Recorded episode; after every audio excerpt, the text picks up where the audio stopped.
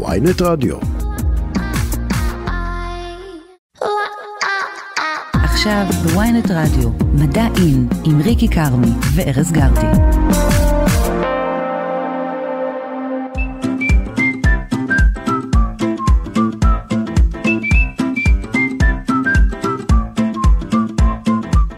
לך, ארז. גרטי, אה, ריקי. מהמכון דוידסון לחינוך מדעי, הזרוע החינוכית של מכון ויצמן.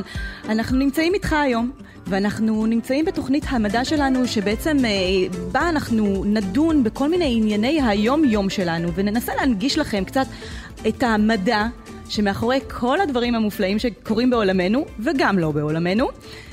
מה, מה יש דברים מעניינים שאנחנו יכולים אה, ככה מבחינתך אה, אולי לדבר עליהם בתוכניות אה, הבאות? אז זהו, אז אה, היום יש לנו תוכנית דווקא לא מעולם הזה. זאת אומרת, משהו ממש ממש אה, מגניב, מעורר את הדמיון. בכלל התוכניות שלנו יהיו מגניבות ומעוררות דמיון ומעוררות ספק. מחשבה ו- ובאמת אה, מיוחדות, כי אנחנו רוצים לדבר על התוכניות, על, על המדע שלנו כאן. אה, באמת, אה, המדע של החיים. עצמם. כן, המדע של החיים עצמם. אה, והיום, כמו שאמרת, אז יש לנו תוכנית מאוד מיוחדת, שאומנם היא לא מהעולם שלנו, היא לא מהעולם הזה, אבל היא מעניינת. היא מעניינת, והיא גם...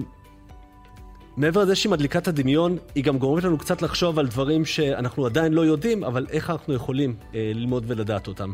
אז קודם כל בואי אה, בוא נגיד אה, שלום לכל המאזינים שלנו וגם נגיד שלום לעורך שלנו, לאבי אה, בליקי, לטכנאי שלנו, עמית זק, ואנחנו מתחילים בתוכנית המיוחדת. אז היום אנחנו מדברים על משהו מאוד מיוחד, כמו שאמרנו, לא מהעולם הזה. יש לנו ככה תוכנית מעולמות אחרים. לגמרי. תרתי אה, משמע. אז באמת, התוכנית שלנו היא על חייזרים, ואותי זה, זה מרתק, כי תמיד, אתה יודע, אנחנו חיים בעולם שלנו, ביקום שלנו, אבל תמיד אנחנו חושבים ובאמת אה, מנסים להבין אם אנחנו לבד ביקום הגדול הזה. אז זהו, אז פה, פה אני אעשה איזשהו ספוילר קטן.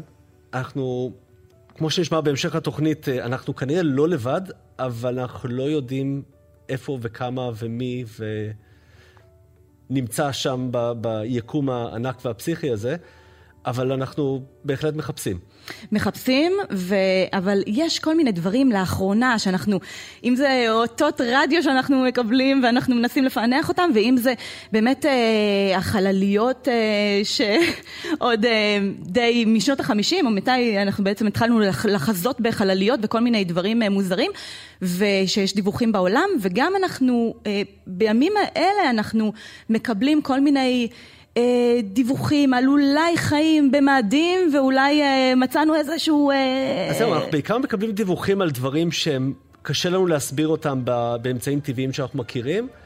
אז ההסבר של החייזרים זה הסבר שתמיד קל ללכת אליו, כי טוב, אני לא יודע, מה, לא יודע למה זה, אז, אז כנראה שחייזרים. ואז אחרי כמה זמן מוצאים איזשהו הסבר, והאופציה של חייזרים הופכת לפחות סבירה, אבל מי יודע, אולי, אולי בקרוב נגלה. אז אולי אנחנו באמת לא לבד אה, ביקום הזה. ומה הסיכוי בכלל? שיש חייזרים, למה אנחנו בכלל לא, לא רואים אותם? הם קיימים? אם הם קיימים, למה כל כך הרבה שנים ואנחנו בעצם לא ראינו אותם, לא יודעים, לא, לא יודעים מה קורה איתם? אז אה, אנחנו נגיד שלום לרעות אה, אברמוביץ' סורק. אסטרוביולוגית מהמרכז פיתוח מדבר וים המלח בחסות אוניברסיטת בן גוריון, שלום לך. שלום, שלום, בוקר טוב. אז אני באמת רוצה לשאול אותך, יש בכלל סיכוי שיש חייזרים? אה, יש סיכוי טוב מאוד שיש חייזרים, כי זה משחק של מספרים, ובאמת שהיקום הוא גדול ונרחב ויש בו אה, מיליארדי כוכבים ומאות אלפי מערכות שמש, אם לא יותר, אם לא מיליוני מערכות שמש כמו שלנו ושונות. אה, בטוח שיש חייזרים, הבעיה שזה מקום מאוד מאוד מאוד מאוד מאוד רחוק וגדול, ואנחנו כולו בני אדם. רק עכשיו התפתחנו על כוכב הלכת כדור הארץ, יחסית במונחים אסטרונומיים כאלה ואחרים. הטכנולוגיות שלנו הן מאוד מוגבלות כדי להתגבר על המרחקים האלה, אה, ולכן גם אם יש חייזרים רחוק רחוק רחוק רחוק, אה, זה טיפה קשה לנו כרגע אה, ליצור איתם קשר. אז למה הם לא יוצרים איתנו. קשר, שהם בטח יותר מתוחכמים מאיתנו, לפחות לפי הסרטים? לפי הסרטים, אם היינו הולכים לפי הסרטים, החיים שלנו היו הרבה יותר מעניינים, אני חושבת. אז הנה, נתתי גם רמז לאיזשהו אייטם נוסף שיהיה לנו בהמשך התוכנית, אבל בואי נדבר באמת, למה הם לא יוצרים איתנו קשר, או איך אנחנו יכולים באמת ליצור איתם קשר? אין שום בעיה. בואי אני אשאל אותך ככה. יש לך חצר בבית? בהחלט. אי אפשר בלי. יש לך, נכון, יש לך נמלים בבית? כן. בחצר הזאת? כן, יפה. כן. הנמלים שלך מכירות את הנמלים שיש בחצרות בתים בלוס אנג'לס? Hmm. הייתי אומרת שלא. זהו, הייתי אומרת שכנראה שלא. יפה. עכשיו, הנמלים שלך, הן עסוקות בעניינים שלהם בחצר שלך? בהחלט, מאוד. נכון? בעיקר להפריע לי, אבל אה, זה שלהם. בדיוק, בדיוק. הן צריכות לבנות, יש מגיע, לפעמים יש השפעה מעניינת שצריך לבדוק, לפעמים יש שרפה, לפעמים מרימים את האדמה, לפעמים עושים כל... הם נמלים, הם בפינה שלהם. עכשיו, מה הסיכוי של הנמלים האלה אי פעם לדבר עם הנמלים מלוס אנג'לס? Hmm. אלא אם כן נבנה להם חללית והם... ככה... אז זהו, הנמלים אבל לא מנסות לחפש, זאת אומרת, אני מניח שגם אין להם את לא הכלים לעשות את זה, אבל אנחנו כן מנסים למצוא כל מיני אותות שמגיעים מכל מיני מקומות. השאלה היא באמת, השאלה העיקרית שלך זה הייתה למה הם לא יוצרים איתנו קשר. עכשיו, אנחנו נורא עסוקים בעניינים שלנו. אה, את אומרת שהם מאוד עשוקים, אולי יש להם גם כן מלחמות, גם כן עניינים ו... כן, תקשיבי, הכוחות... אנחנו משקיעים כבר עשרות שנים, אוקיי? אה, ולא מעט משאבים בתחום החלל. אבל עדיין, כשאת משוואה, משווה את זה לכל מה שאנחנו משקיעים, נגיד סתם במלחמות, או בתאגידי ענק, זה עדיין, מה זה קמצוץ של חול? זה אומר שאנחנו כבני אדם, כמין, יודעים טוב מאוד איפה העדיפויות שלנו. והעדיפויות שלנו זה לא להשקיע מלא מלא מלא כל הזמן וליצור קשר עם מישהו שנמצא במקרה הטוב, אה, את יודעת, בגלקסיה אחרת או במקום מאוד רחוק בגלקסיה שלנו. אז הכל שאלה של משאבים לעומת הבעיה, האתגר שיש לפנייך. Mm. עכשיו, אני מאוד מחבבת נמלים בלוס אנג'לס, ואני בטוחה שגם לנמלים אצלך בחצר אין שום בעיה עם נמלים בלוס אנג'לס, אבל כל הדברים שקורים לנמלים אצלך בחצר, מה לה, מתי הם ימצאו את הזמן ואת המשאבים כדי לעשות את מה שהן צריכות בכלל, כדי להתגבר על המרחק העצום והיכולות שהן צריכות בכלל בשביל להגיע לנמלים בלוס אנג'לס. אז זה מעניין. עכשיו, תקחי איתי בחשבון גם מה הזמן דור של נמלים, אוקיי? אה, האם אנחנו נמצאים בכלל באותו קו זמן, יחד עם הנמלים בלוס אנג'לס? אנחנו יודעים שכן, כי אנחנו, אה, מה שנקרא, חיים תבוניים ורואים את הכל במבט על, אבל בסופו של דבר, מבחינת הנמלים, האם הן בכלל מודעות אחת לשנייה, מה קורה מבחינת זמנים? את יודעת, זה עולם ומלואו. אז צריך לשים את הדברים בפרופורציה הנכונה בשביל להבין עד כמה זה קשוח. זה סופר מעניין למצוא חייזרים, זה אחד הדברים הכי חשובים שצריך לעשות. רגע, אבל למה זה חשוב בעצם? העלית פה איזושהי נקודה שאני רוצה שנייה להתעכב עליה. העניין של הזמנים הוא באמת עניין משמעותי, כי mm-hmm. אנחנו מקבלים אותות מכל מיני מקומות שנמצאים במרחק של אי אלו שנות אור, אבל אנחנו רואים, מסתכלים למעשה על העבר. אז יכול להיות שיש חייזרים והם שולחים אלינו אותות כל הזמן, אבל אנחנו, הם, אותות פשוט עוד לא הגיעו אלינו. נכון. אנחנו בעצם פיתחנו את היכולת שלנו לראות את האותות האלה לפני רק איזה משהו כמו 50-70 שנה מקסימום, והם כבר שולחים את זה, אולי הם שלחו את זה כבר לפני 4.5 אה, מיליארד שנה, יכול להיות שזה כבר הגיע, יכול להיות שזה כבר התפספס, יכול להיות שהם שלחו את זה בטכנולוגיה שאנחנו עוד לא פיתחנו. אנחנו, הזמן דור שלנו והזמנים שבו אנחנו נמצאים, הקוסמוס הוא לא רק מרחב פיזי, כאילו בקטע של קילומטרים ושנות אור וכל זה, הוא גם בעצם מרחב של זמן. אה, ויש בו משחקים מאוד יפים שקשורים ללוחות זמנים וכמה שנות, אה, שנות דור. עכשיו, אחד הדברים המעניינים זה לדוגמה, בכדור הארץ אנחנו יודעים שיש בעלי חיים שלא מתים אף פעם. אתה מכיר את זה, ארז? אתה מכיר את המדוזה המפורסמת שאף פעם לא מתה? רגע, רגע, אני לא מכירה, מה זאת אומרת? המילה אף פעם זה קצת גדול עליי, אבל... אה, אבל מדוזה זה בכלל איזשהו חייזר מכוכב אחר, לא? ככה אומרים. פחות, פחות. פחות. פחות. אבל אני חושבת לעצמי, יש מדוזה שבאמת מצא מדען, מדען יפני לפני כ-20 שנה, והיא נורא מפורסמת, ותסלחו לי שאני לא זוכרת את השם המדעי שלה כרגע, וזו מדוזה שנקראת מדוזת על מוות, כי מה שקורה למדוזה הזאת, זה שכל פעם שהיא נפגעת, או שיש מחזור בנוטריאנטים, או שמשהו לא בסדר, היא אוטומטית מתגלגלת חזרה למצב של, אה, בעצם, למצב מוקדם יותר במחזור החיים. היא מתגלגלת או לסוג של, אה, אני לא יודעת איך אפילו להגיד את זה באנגלית, היא לא מתגלגלת לסוג של... אה, אה, התחלה של חיי מדוזה, לפוליפ, מה שנקרא, או שהיא מתגלגלת אפילו לאזור יותר מוקדם, ממש לקטעים מאוד קטנים, ויש לה את היכולת כל פעם לעשות מה שנקרא בנג'מין בטן, ללכת אחורנית בזמן, ואז עוד פעם לצמוח ברגע שהתנאים הם יותר טובים. את יודעת מה אני, אני לא חושבת על זה? אולי הדרך שלנו לתקשר עם החייזרים זה דרך המדוזה הזאת, שהיא תתגלגל, אה, אולי צריך לחקור אותה, אה, לגרום לה לדבר בשפת בני אדם. אני רוצה שנייה לחזור, אני רוצה שנייה לחזור רגע לחייזרים אה, שהם לא מכדור הארץ. בתור אסטרוביולוגית, איזה אותות את יכולה לחפש, איזה סימנים את יכולה לחפש שיעידו על קיום של איזה שהם חיים במקום אחר? כי שמענו כבר על כל מיני אותות רדיו שהתבררו כן, כ... נכון. במיקרוגל זה היה? כן. כן. נכון, נכון. אז זו שאלה סופר מורכבת. אה, מה שקורה היום זה שיש מדרג של סימנים וביומרקרים וסימנים גם אלקטרומגנטיים, שאנחנו רוצים שיהיה לנו כמה וכמה סוגים שונים של סימנים כאלה, אוקיי? סיגנלים, כדי שאנחנו נוכל לבוא ולהגיד, וואלה, זה באמת חיים. היום הקהילה המדעית יודעת מעבר לכל ספק שכדי להוכיח שמשהו באמת מגיע מחייזרים, מגיע מחיים אחרים, את חייבת מינימום איזה חמישה פרמטרים שונים כדי להבין ולדעת בוודאות ש, שזה זה. מה זה אומר? זה, זה אומר שנגיד, נגיד ומצאתי כוכב לכת שיש בו אטמוספירה של חמצן, באחוז מסוים מהאטמוספירה. כמו בכדור הארץ יש לנו 20% חמצן. נגיד ומצאתי שיש חמצן באטמוספירה. האם זה כשלעצמו מבטיח שיש לי חיים וחיים תבוניים? אז התשובה היום היא לא. ממש לא. נגיד ואת מקבלת אה, סימנים, אה, סימנים, סיגנלים אלקטרומגנטיים שמגיעים בתבנית מאוד מסוימת וחוזרים על עצמם, אוקיי? משהו כמו, תחשבי על קוד מורס אם את רוצה לקבל mm. אנלוגיה. נגיד ואת מקבלת משהו שהוא כמו קוד מורס.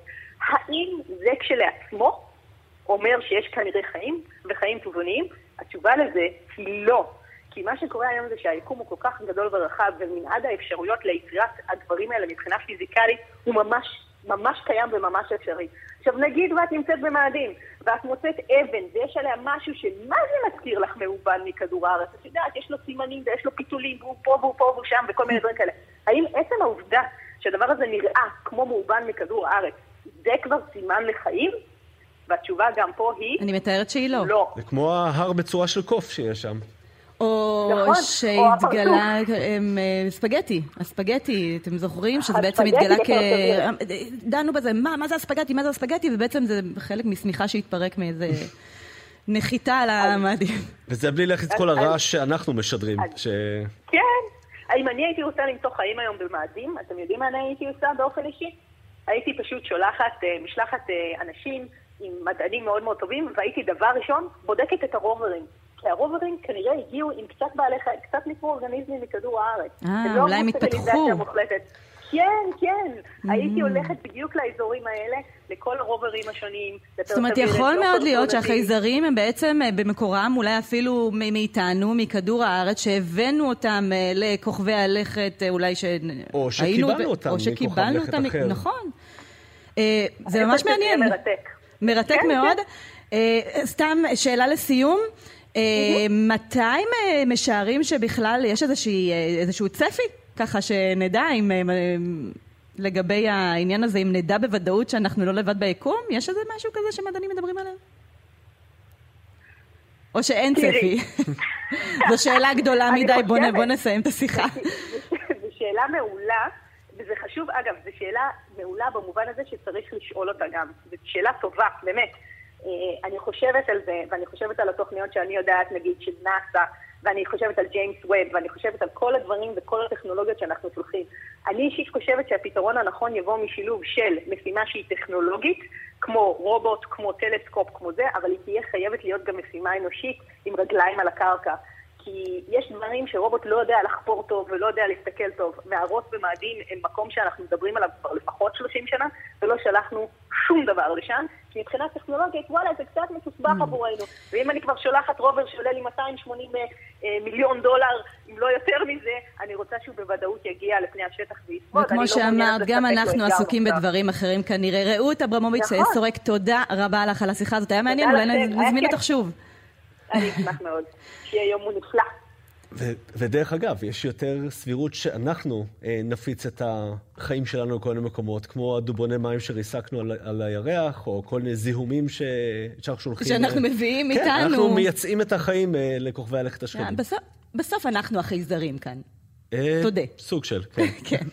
טוב, אה, אז יש עוד המון המון דברים שאנחנו יכולים לדבר אה, על חייזרים. קודם כל, אותי מעניין אם הם ידידותיים או לא ידידותיים, אה, זאת אומרת אם הם יבואו וישתלטו לנו על החיים ואתה יודע, יש המון סרטים על העניין הזה, או שהם יהיו כמו איטי, חמודים כאלה שבא לך רק לחבק, או אלף.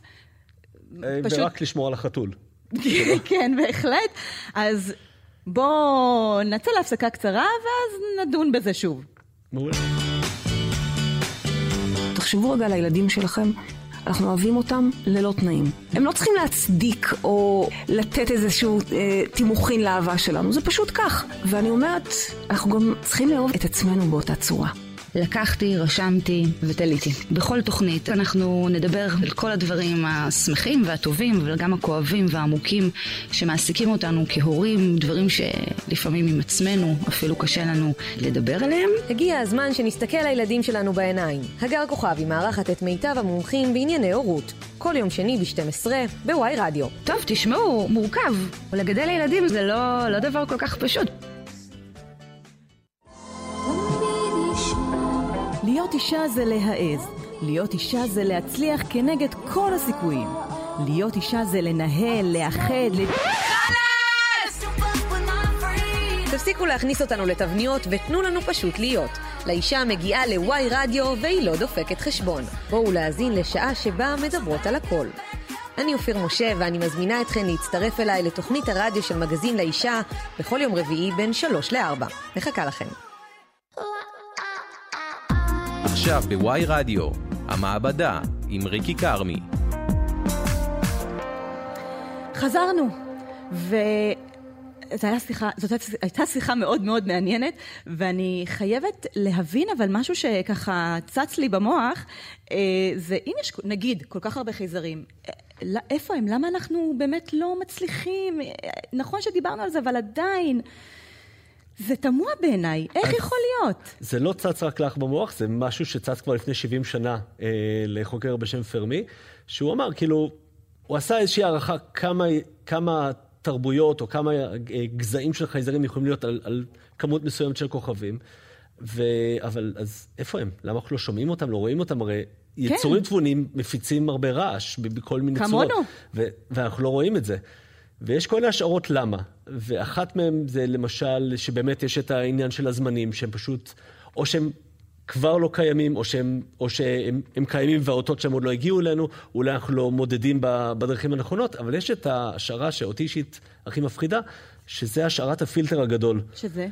שמה שהיא אומרת, שתרבויות נוטות להגיע לנקודה מסוימת, שבהם הם פשוט מפסיקות להתקיים. אז זה יכול להיות בגלל כל מיני אסונות, מחלות, שינויי אקלים, דברים כאלה. וזה יכול, יכול להיות שאנחנו מהיחידי סגולה שהצלחנו לצלוח את הפילטר הגדול הזה ו, ולהגיע למצב שאנחנו יכולים uh, לשדר, או שעוד לא הגענו אליו, וזה קצת uh, מטריד. מטריד ביותר, לעומת, ואנחנו מכירים את...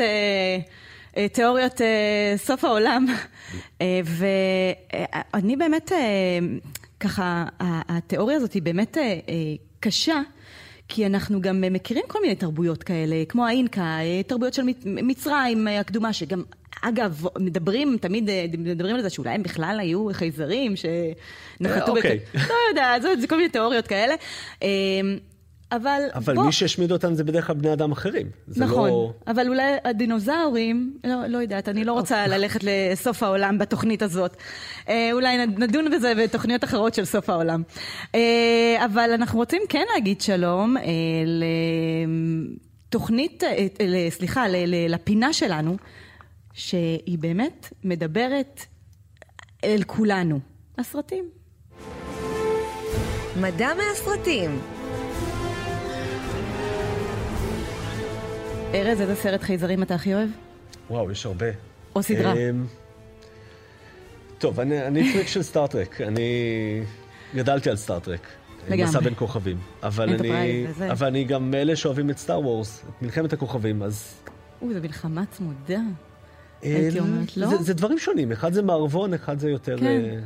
אה, אז אני, אני בעניין של Enterprise ו beam me up Scotty וכאלה. אה, ו... אה, אנחנו רוצים גם להגיד שלום לבנימין טוביאס, אה, מבקר הקולנוע של ידיעות אחרונות, שלום לך. שלום שלום, מה העניינים? בסדר גמור, איזה, אני אשאל אותך את אותה שאלה. איזה סדרה, תוכנית, אה, סרט שאתה הכי אוהב של חייזרים? טוב, התשובה אצלי מאוד ברורה, כי הסרט שאני הכי אוהב בעולם בלי קשר הוא סרט חייזרים, ואני מדבר כמובן על מפגשים מהסוג השלישי של סטיבן ספילברג. איך מ-1977. זהו, ואם אני חייב אה, לדחוף פנימה עוד אחד, אה, אז כמובן 2001, אה, אודיסאה בחלל. בית צמוד, כמובן שאפשר, אבל אני אוסיף, כן, אני, אני אני חזק אוסיף E.T.. באמת, אני אוסיף, אז, באמת, זה זה קלאסיקה, קלאסיקה איטי.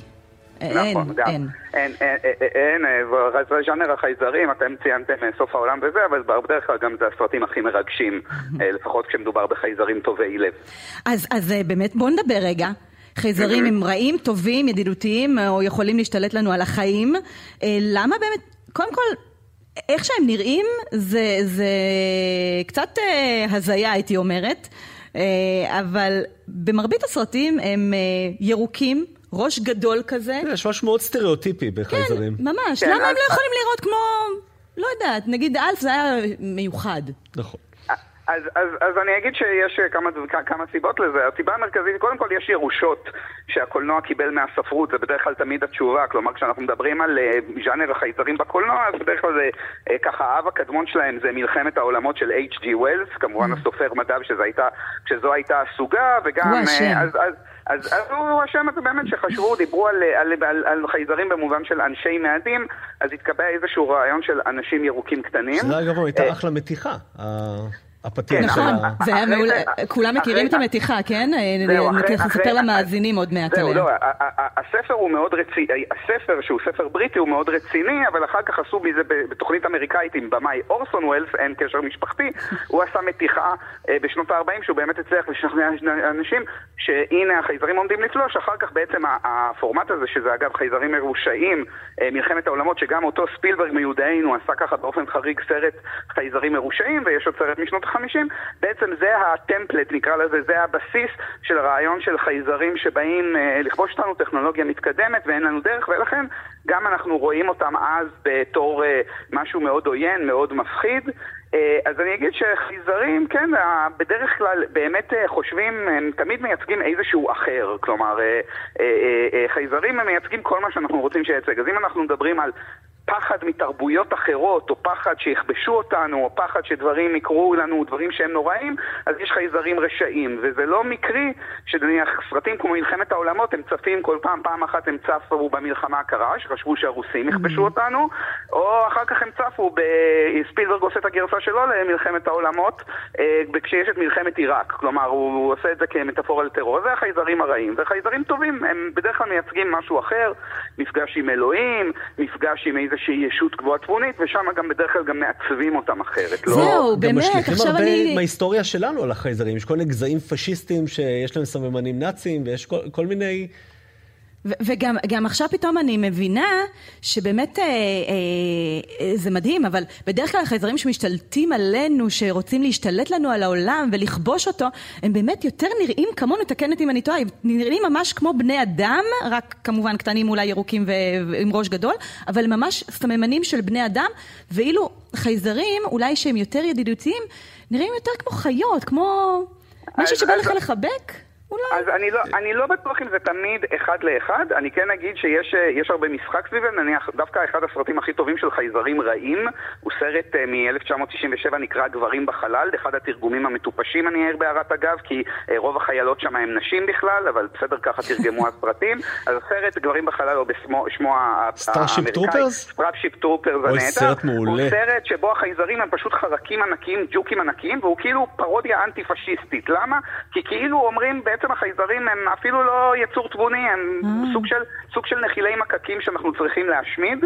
אה, נכון. כמובן שזו, שזו, שזו, ש, שהסרט, מי שכמובן אה, רואה אותו באופן קצת יותר אירוני וקצת יותר פוקח עיניים, מבין שזה קודם כל בעיקר פרודיה על איך בני אדם רואים את האויבים שלהם. ודי לחכימה ברמיזה כשמדברים על אויבים כג'וקים. אז אנחנו, בעצם אנחנו כאן רואים שבעצם חייזרים תמיד יכולים להיות איזשהו משהו אחר. מנגד, את צודקת שנניח אה, ב-E.T. אה, ספילברג, שבכוונה חיפש את החייזר הכי יהודותי, הוא והמי שעיצב את הבובה, אה, קרדו רימבלדי, מעצב בובות איטלקי, באמת חשבו על משהו שהוא מאוד מאוד שונה, מאוד מאוד רך, ועדיין שיהיה ברור לכולם עם העיניים הגדולות שהוא ילד. כלומר, זה חלק מהיופי ב-E.T. זה שילד מתקשר לילד, ולכן זה יותר, אני אגיד שזה אפילו יותר סרט ילדים מסרט חייזרים. כלומר, לא בכדי, אחר כך אפשר לעשות סרט כזה עם לאסי, או סרט כזה עם חיה אחרת, אבל הרעיון הוא שבאמת, כמו שאומרים, התרגום בעברית הפעם כן כלה חבר מכוכב אחר, מישהו שהוא בסוף הוא חבר, גם אם הוא, הטכנולוגיה שהביאה אותו לכאן לא כזו ברורה. אגב, אה, חרקים, גם מני אה, בלק, אה, יש שם כן. מקק מאוד גדול, אבל הוא דווקא מאוד תבוני, הוא מבין בדיוק מה נכון. נכון. הוא... זה לא בדיוק מקק, נכון. זה יצור, איזשהו כן. פרוק רגליים גדול. ש... נכון. ונכון, שם זה ג'וק גדול גדול שככה מזדהה עם ג'וקים, ושוב, ב Men in Black זה כבר השלב יותר של הפרודיה, אז כאן יש גם אירוני, אם אתם זוכרים ב Men in Black, אחת הבדיחות הכי טובות שיש שם על ההתחלה זה שכשטומי לי ג'ונס אומר לוויל סמית הצעיר, הרבה שנים לפני הסטירה, אומר לו, איך תזהה את הסיפורים הכי טובים על חייזרים, הוא עובר ליד הדוכן של הניו יורק טיימס, זורק את הניו יורק טיימס הצידה, ומחפש את הצהובונים הכי גרועים, ובצהובון מגיע הסיפור הזה, My husband was kidnapped by a giant cockroach, כאילו, והוא אומר, כל הצהובנים הכי גרועים האלה, כל הסיפורים הגרועים האלה הם סיפורים אמיתיים של חייזרים. הם סיפורים אמיתיים לגמרי. בסרט יש עוד כמה בדיחות מעולות, אחת מהן גם, היום זה נראה קצת אחרת, אבל כמובן בני האדם אצלנו שהם בעצם חייזרים, אז אני זוכר שהיה שם כמובן את מייקל ג'קסון, ואליזבת טיילר, וספילברג עצמו, שאגב הוא אחד ממפיקי הסרט. אז יש כמה הרבה בדיחות עצמיות על החייזרים שבעצם נמצאים בתוכנו. אז אה, קודם כל נתנו כאן אה, למאזינים שלנו המון סרטים שהם יכולים אה, באמת אה, לצפות בהם ולראות אה, חייזרים משני הצדדים, גם חברותיים וגם כאלה שלא, וסרטים טובים. וממש תודה, בנימין טובס, על הסקירה הזאת של הקולנוע עם החייזרים. זה היה כיף. נחמד מאוד, תודה רבה, והצלחה בהמשך התוכנית. תודה רבה. ואם כבר דיברנו על מני בלק, מה אתה אומר? יאללה. נשיר? בטח. נשיר? יאללה, קדימה.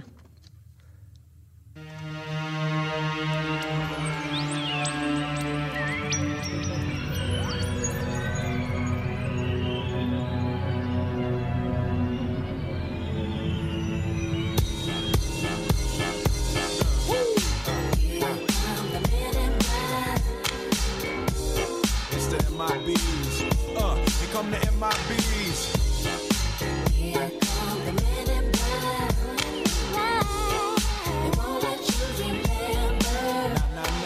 Good guys dressed in black, remember that. Just in case we ever face to face and make contact. The title held by me, MIB, means what you think you saw, you did not see. So don't blink, be what dead is now gone. Black suit with the black Ray Bans on. Walk in shadow, move in silence, guard against extraterrestrial violence. But yo, we ain't on no government list. We straight don't exist, no names and no fingerprints. Saw something strange, watch your back, cause you never quite know where the MIBs is at. Uh, and.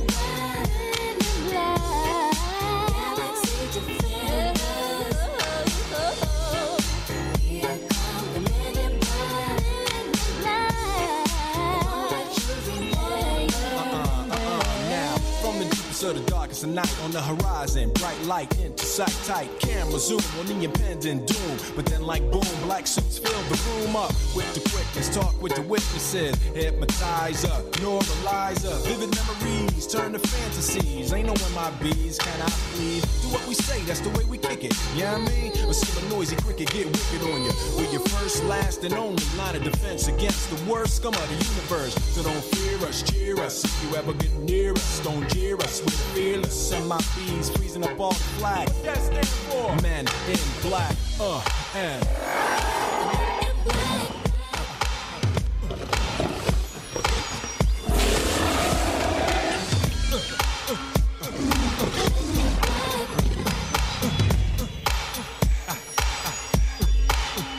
Me see you just bounce it with me, just bounce with me, just bounce it with me. Come on, let me see you just slide with me, just slide with me, just slide with me. Come on, let me see you take a walk with me, just walk it with me, take a walk with me. Come on, and make your neck work.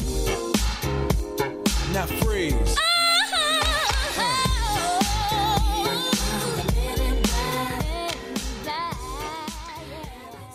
טוב, ארז, דיברנו המון על חייזרים. נכון. מה הסיכוי שחייזרים באמת אבל ייראו כמונו, בני אדם? אז בהנחה שאין לנו איזשהו מוצא משותף, לא יודע, איזה התפצלות שחטפו מישהו ושמו בכוכב לכת אחר או משהו כזה, סיכוי מאוד מאוד נמוך. נמוך? נמוך, כן. בגלל ש... יש כל כך הרבה אפשרויות. קודם כל זה מאוד תלוי ב, בתנאים ששוררים ושור, ושרו לאורך כל ההיסטוריה החייזרית שלהם בכוכב הלכת שלהם, אבל בהנחה ש, שאנחנו מדברים פה על מנגנונים דומים של ברירה טבעית ואבולוציה, הסיכוי שיהיה בדיוק אותו נתיב שיוביל לשתי ידיים, שתי רגליים, ראש, עיניים, לא. לא לא. סביר, יש כל כך הרבה פתרונות אחרים. אפשר להסתכל אפילו פה בכדור הארץ. יש לנו, תסתכלי על חרקים, תסתכלי על דגים, ציפורים, יש כל כך הרבה אפשרויות ל, לכל מיני איברים ומנגנונים ומערכות שהתפתחו, למה שיראו דווקא כמונו? שאלה טובה למה. אז אה, אתה יודע מה? בוא נלך לפינה הבאה שלנו. יאללה.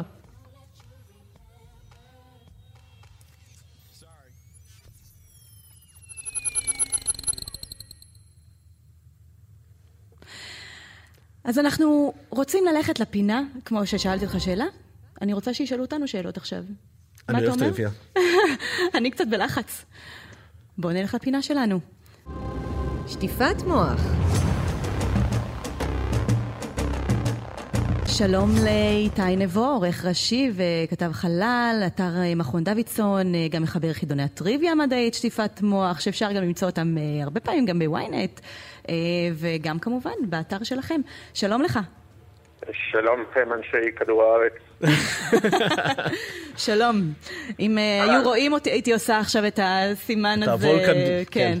אמ, מה, בוא, בוא, בוא תשאל אותנו שאלות, אני מקווה שאני אצל- אצליח לענות ולהתגבר על הידע של ארז.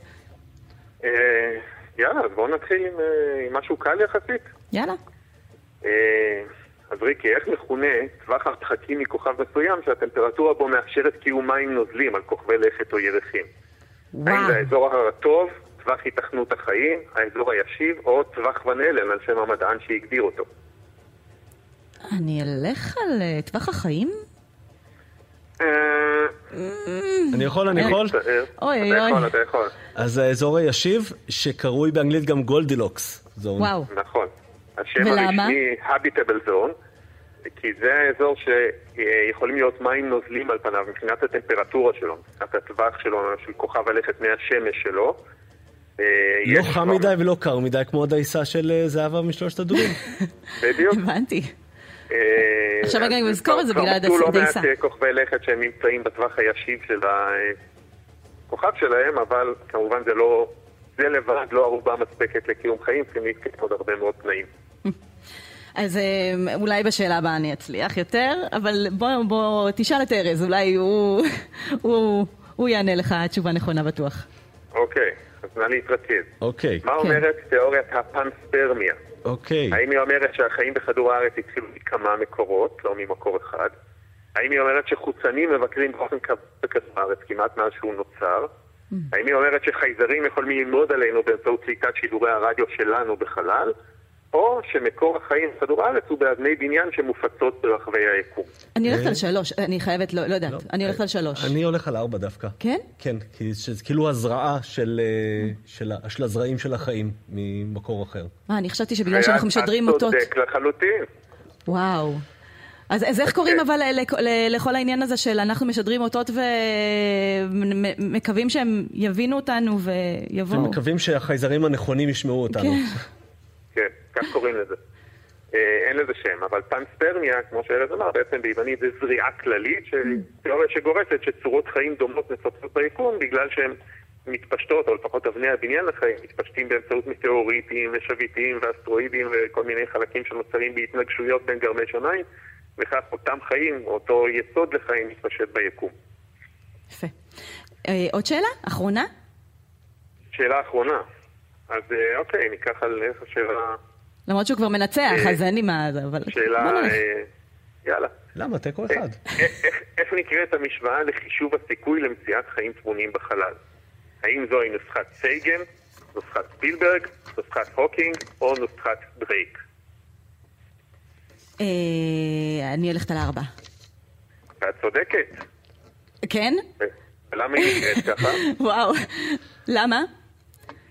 על שם אותו בן על אדם? שם דרייק אני מניח, לא? על שם, נכון, בדרך נכון. כלל זה על שם אותו בן אדם שמצא, חקר, עשה, לא, משהו כזה. במקרה הזה אנחנו מדברים על האסטרונום פרנק דרייק, אסטרונום אמריקאי, שאומרים שהוא היה באמת טיפוס דרייק אמיתי. אה, אבל הוא פיתח נוסחה שמחשבת מה הסיכוי למצוא ציוויליזציות שמנסות ליצור תקשורת רדיו איתנו, וזה על פי אומדן של מספר הכוכבים בשביל החלב, ומספר כוכבי הלכת שיכולים להיות להם, ומספר כוכבי הלכת שיכולים להיות להם תנאים להתפתחות חיים, ועוד ועוד ועוד, יש שם איזה שבעה פרמטרים, וכל המשוואה הזאת נותנת איזשהו מספר של כמה ציוויליזציות כאלה יכולות להיות. כמה? ההערכות כל פעם משתנות לפי הדברים, למשל, אה.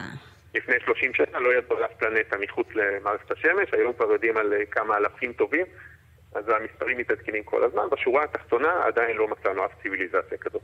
ש- זאת בהחלט שורה תחתונה, אבל י- יכול להיות שיהיו ציוויליזציות אחרות, אז זה כבר נותן לנו תקווה. אה, כן, בהחלט יכול להיות. אלמלא התקווה לא היינו פה. איתי נבות, תודה רבה לך על החידון המעניין הזה. להתראות. דרך אגב, אנחנו גם הרבה פעמים מנסים ליצור קשר עם כל מיני תרבויות איפשהו ביקום. זאת אומרת, אה, שולחים כל מיני, מעבר לאותות שאנחנו מפיצים אה, על בסיס קבוע, כמו הרדיו שעכשיו אנחנו מדברים בו, אנחנו גם אה, שולחים אותות ב- בצורה מכוונת לכוכבים מרוחקים יותר, שחושדים שאולי יש שם איזה כוכב לכת, שאולי יש שם מישהו שמקשיב, ושלחו גם... על, על גשושיות שנשלחו מחוץ למערכת השמש, אה, דיסקה כזאת שיש עליה ציור של גבר ואישה ערומים ביחד עם מפה של מערכת השמש ועיגול מסביב לכדור הארץ. אנחנו פה. אנחנו תמצאו פה. אותנו. כן, בואו תמצאו אותנו, אני אישית אולי מעדיף שלא, אבל... זאת אומרת, אם כבר זה הגיעו עד תלוי לפה... מי, תלוי, תלוי אם הגיעו מי. כבר עד לפה, אני... כנראה אנחנו לא- לא שהעליונות שווים. היא שלהם. לגמרי. כן, אה, בהח- בהחלט. אז אה, הפסקה קצרה, ונחזור. עכשיו בוויינט רדיו, מדע אין, עם ריקי כרמי וארז גרטי.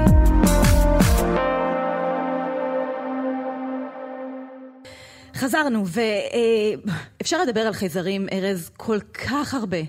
אבל התוכנית שלנו היא לא, לא עכשיו אה, אה, חיים שלמים, אה, החייזרים אולי כן, אה, ואנחנו רוצים לצלול באמת למקומות שאולי אנחנו יכולים להגיע אליהם. אה, שלום לדוקטור אביב אופיר, המחלקה למדעי כדור הארץ וכוכבי הלכת, מכון ויצמן למדע. איתנו? כן, כן, אה, שלום. שלום לך.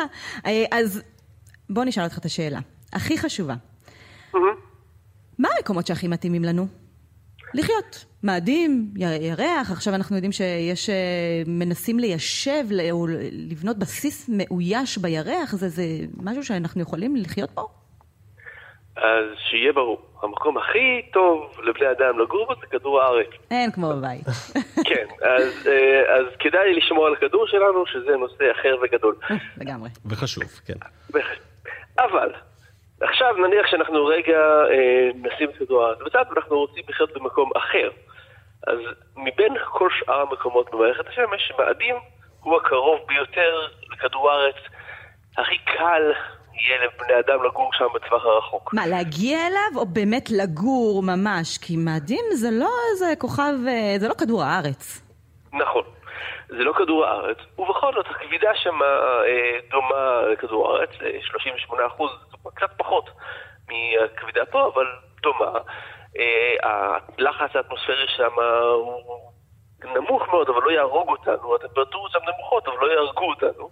ובכל אחר, מקום אחר שאנחנו נרצה להיות בו, התנאים הסביבתיים פשוט יהרגו אותנו עוד לפני שננסה. ולכן אמרתי שכדור הארץ הוא המקום הטוב ביותר, מכדי- מכיוון שבמאדים ביום טוב אתה פשוט לא תמות. או אם תעבוד קשה ואתה לא תמות. מה זאת אומרת לא יהרגו אותנו? אנחנו לא יכולים לנשום שם, ואנחנו, אם לצורך העניין אנחנו מורידים את החליפה ומסתובבים אה, על מאדים, אנחנו כן נמות תוך זמן קצר, זה לא יהיה מיידית, אבל... נכון, אבל אתה תוכל לבנות אה, לעצמך מבנה מלאכותי לא יותר מדי מסובך, לא יותר מדי קשה, שיוכל לשמור עליך בחיים, וכשתרצה לצאת- החוצה, תוכל ל- ל- לעטות עליך חליפה שתשמור עליך בחיים ותוכל להסתובב. אני אתן לך לשם השוואה. נניח שהיית רוצה ללכת לכיוון השני, לא לכוכב ללכת אחד החוצה, שזה מדהים, אלא אחד פנימה, שזה נוגה. שמה התנאים הסביבתיים הם לחץ אוויר שגדול פי 100 וטמפרטורה של 500 מעלות צלסיוס בכל מקום, יום או לילה. אה, כאשר היחידים שניסו לנחות שם אי פעם היו הרוסים, הסובייטים, לפני עשרות שנים, הם בנו פחות או יותר טנק. והטנק הזה הצליח לשרוד על פני, אה, זה ששרד הכי הרבה, הצליח לשרוד על פני נוגה שעתיים. וואו. וואו. אז... טוב, יש שם גם אה, הרבה חומצה באטמוספירה, זה מקום שהוא גיהנום מלא אדמות. בדיוק, בדיוק. אז כשאני אומר שהכי טוב לכדור הארץ, הכי טוב לבני אדם לכדור הארץ פה, ואחר כך זה מאדים, שוב, מאדים צריך להתמגן כדי לשרוד, אבל המיגון הוא סביר. בכל מקום אחר, המיגון אפילו, אפילו המיגון הוא כבר נהיה לא סביר. אבל אז למה אנחנו, אוקיי, אנחנו יודעת שיש מאמצים, מאדים, לחקור וזה, אבל עכשיו, אה, לא מזמן ראיתי פרסום על זה שאנחנו, אה, לא אנחנו, אולי נאס"א, אה, בנתה אה, איזושהי אפשרות, או רוצה, ממש אוטוטו, ב-29 באוגוסט, אה, אם לא יהיה שינויים, לא יהיו שינויים אחרים, אז היא תשגר אה, חללית או אה, לקוטב הדרומי של הירח. למה ירח? אם אמרנו מאדים, מה, מה הקשר? העניין הוא שהירח קרוב ומאדים רחוק, ואם אנחנו רוצים לשלוח משהו אי פעם למאדים שישרוד, ו... אז הוא צריך להיות ממש אמין ולעבוד ממש טוב, כי אפשרויות לבוא ולתחזק ולהציל אנשים בעת צרה הן מוגבלות עד בלתי אפשריות. ולכן, על הירח זה מקום ממש טוב להתאמן בו איך לעשות את זה נכון. איך לבנות חומרה שתחזיק בחלל שנים עם מינימום תחזוקה, כי אסטרונטים לא יכולים לתחזק הכל, וזה יעבוד, ישמור עליהם בחיים, כי אם לצורך העניין אם המערכת שמטהרת את החמצן באוויר תתקלקל, זה יהיה יום רע מאוד עבור האסטרונטים. רוצה לבנות אה, מערכת... תחנת יום רע ביניים ויום כזאת. קצר גם. יום רע ויום קצר גם. אה, כן, תלוי כמה זמן. אז העניין הוא שאתה רוצה לבנות מערכת כזאת שפשוט לא מתקלקלת. אה, ולכן הדרך הטובה לעשות זה לעשות את זה במקום שבו אתה יכול, אם חלילה קורה משהו רע, אתה פשוט יכול לקפוץ שלושה ימים, אחר כך אתה בכדור הארץ. אז זה מקום טוב להתאמן בו על הירח. עכשיו, הירח הוא, הוא מעניין מבחינה מדעית. כדאי לעשות, שם תחנת מחקר, כי זה מעניין מבחינה מדעית. שוב, לא לצורך אפליקציה מסוימת, לא לצורך שימוש מסוים, ונאס"א זה מה שהיא עושה. נאס"א היא חוקרת בחלקה הגדול דברים שהם מדע בסיסי, לא לצורך אפליקציה מסוימת. אה, וזה מתיישב עם זה טוב. מי, שרוצ... מי שרוצה להגיע למאדים כדי להגיע לשם ולעשות איזשהו שימוש מסוים, להגיע לשם כדי להתיישב, אה, יש איזה אחד שקוראים לו אילון מאסק שממש רוצה לעשות את זה. אה, איזה אחד. איזה אחד. אז זו אפליקציה מסוימת שהוא, שזה שני מסלולים שיש ביניהם קשר, אבל הם לא תלויים אחד בשני. כמה אנחנו קרובים ליישב אה, אנשים אה, או ליצור איזושהי אוכלוסייה על פני המאדים? בכלל קרובים? לא קרובים? ב- בימינו אנו? אפשר לחלק את זה לשני דברים. אה, כמו שאמרנו, אילון מאסק וכל השאר. אה, נאס"א מדברת על זה שהרעיון שלה להגיע, רוצה יום אחד להגיע למאדים כבר עשרות רבות של שנים. כלומר, עוד מלפני שהגיעו לירח אמרו שהיעד הבא הוא מאדים. הרבה זמן. הבעיה זה המחיר. המחיר הוא אסטרונומי. הוא יימדד לא במיליארדים אלא בטריליונים עבור משלחת אחת. זה ממש קשה להגיע אבל כשיש לך עכשיו, מיליונר. לא, לא, לא, לא. העניין הוא שאילון אילון מאסק לא רוצה להביא לשם משלחת של כמה אנשים, הוא רוצה להקים שם עיר של מיליון תושבים. כלומר, זה ליגה אחרת לגמרי, משהו אחר לגמרי לגמרי. וכדי לעשות את זה, הוא אומר שלא יכול, זה לא יכול להיות יקר, זה בלתי אפשרי שזה יהיה כל כך יקר. ולכן מה שהוא מנסה לעשות הוא לא- הוא להוריד את העלות. וכשהעלות תרד, לא ב-50 אחוז, ב- אלא פי 5,000, מה, אני רציני, ממש להוריד את העלות. אז אולי זה 5,000. יהיה אפשרי אפילו בימינו. אה, אז אני מתנצלת, אבל אנחנו נצטרך, נצטרך לסיים בזה, ואולי להשאיר אה, משהו לפעם הבאה. תודה רבה לך, דוקטור אביב אופיר. בשמחה רבה. וואו. דרך אגב, זה- הוא הזכיר את הירח, הירח, המטרה שלו זה לא רק בשביל להתיישב, אלא גם כתחנת יציאה למקומות אחרים, כי הכבידה שם הרבה הרבה יותר נמוכה, יותר קל לבנות שם דברים ולשלוח משם דברים. לא, לא, אני חייבת להגיד ש... נכון, אני רוצה להגיע, אני רוצה שיהיה לנו Enterprise, אני אגיע למקומות אחרים וזה, אבל אה, אני לא רוצה שנהרוס את הטבע היקומי הזה. אנחנו הכי מותאמים לכדור הארץ, לא יעזור. כן. אנחנו לא, לא נרגיש בבית בשום מקום אחר. ו- ויש לנו גם איזושהי שאלה ממאזינים שככה שלחו אה, אה, אליכם, למכון דוידסון, אה, באמת אה, שאלות, כל כך הרבה שאלות על חייזרים, כי אנחנו צמאים לידע הזה, ולא רק אני ואתה. אז אה, אולי שאלה אחת יש לנו. אז זהו, באמת קיבלנו מלא מלא שאלות, כמו מה צבע העור שלהם, האם הם חסינים ל-UV, מה צבע הדם שלהם, המון שאלות מאוד ספציפיות לגבי חייזרים. קשה לענות לא, עליהם. אי אפשר לענות עליהם כי אין עדיין ראיות ל, ל, לאיזה. שהם חיים מחוץ לכדור הארץ. אה, גם אין כל כך ראיות לתבונה בכדור הארץ, אבל זה כבר עניין אחר. אבל אה, אנחנו כן, אנחנו כן יכולים להעריך שהחייזרים יהיו מותאמים בצורה הכי טובה למקום ממנו הם הגיעו. זאת אומרת, אם הגיעו מכוכב לכת שהוא גדול יותר, מסיבי יותר, הכבידה שם גדולה יותר, אז גם הצורה שלהם תהיה בהתאם, יהיו מותאמים יותר. אם האטמוספירה שם שמיכה יותר או דלילה יותר, גם זה, יהיה לזה השפעה על המראה החיצוני שלהם ועל התכונות שלהם.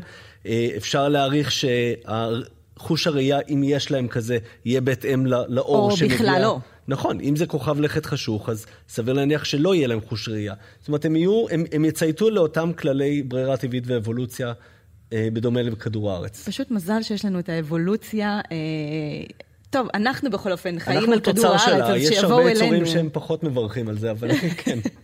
אבל אנחנו בכל אופן אה, ממשיכים לשלוח אותות של אה, בואו, ת, תבקרו אותנו, אנחנו ננסה לבקר אתכם, כי באמת אה, אנחנו רוצים למצוא, רוצים לדעת שאנחנו לא לבד ביקום הזה, אה, ובאמת... אה, ואני אני רוצה לסיים רק באיזשהו קטע מסיפור אה, מדע בדיוני, שבני אדם חיפשו, אה, חיפשו חיים במקומות אחרים, ושידרו אותות וחיפשו באמת בקדחתנות.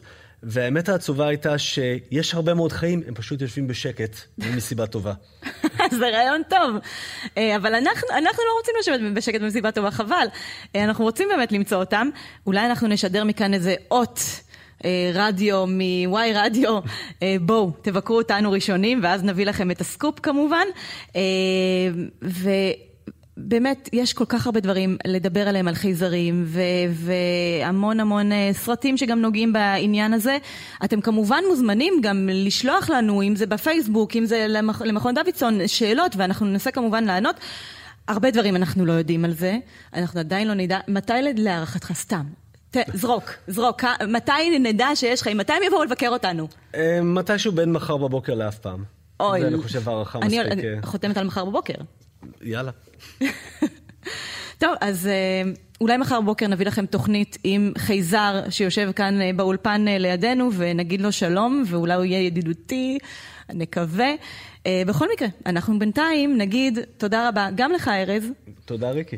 וגם נגיד לעורך שלנו, אבי בליקי, תודה רבה, לטכנאי שלנו, עמית זק, ובואו, תצטרפו אלינו לעוד תוכניות מעניינות על המדע, על החיים והמדע שלנו פה, לא רק, אה, ב- אתם יודעים, ביקום רחוק מאוד.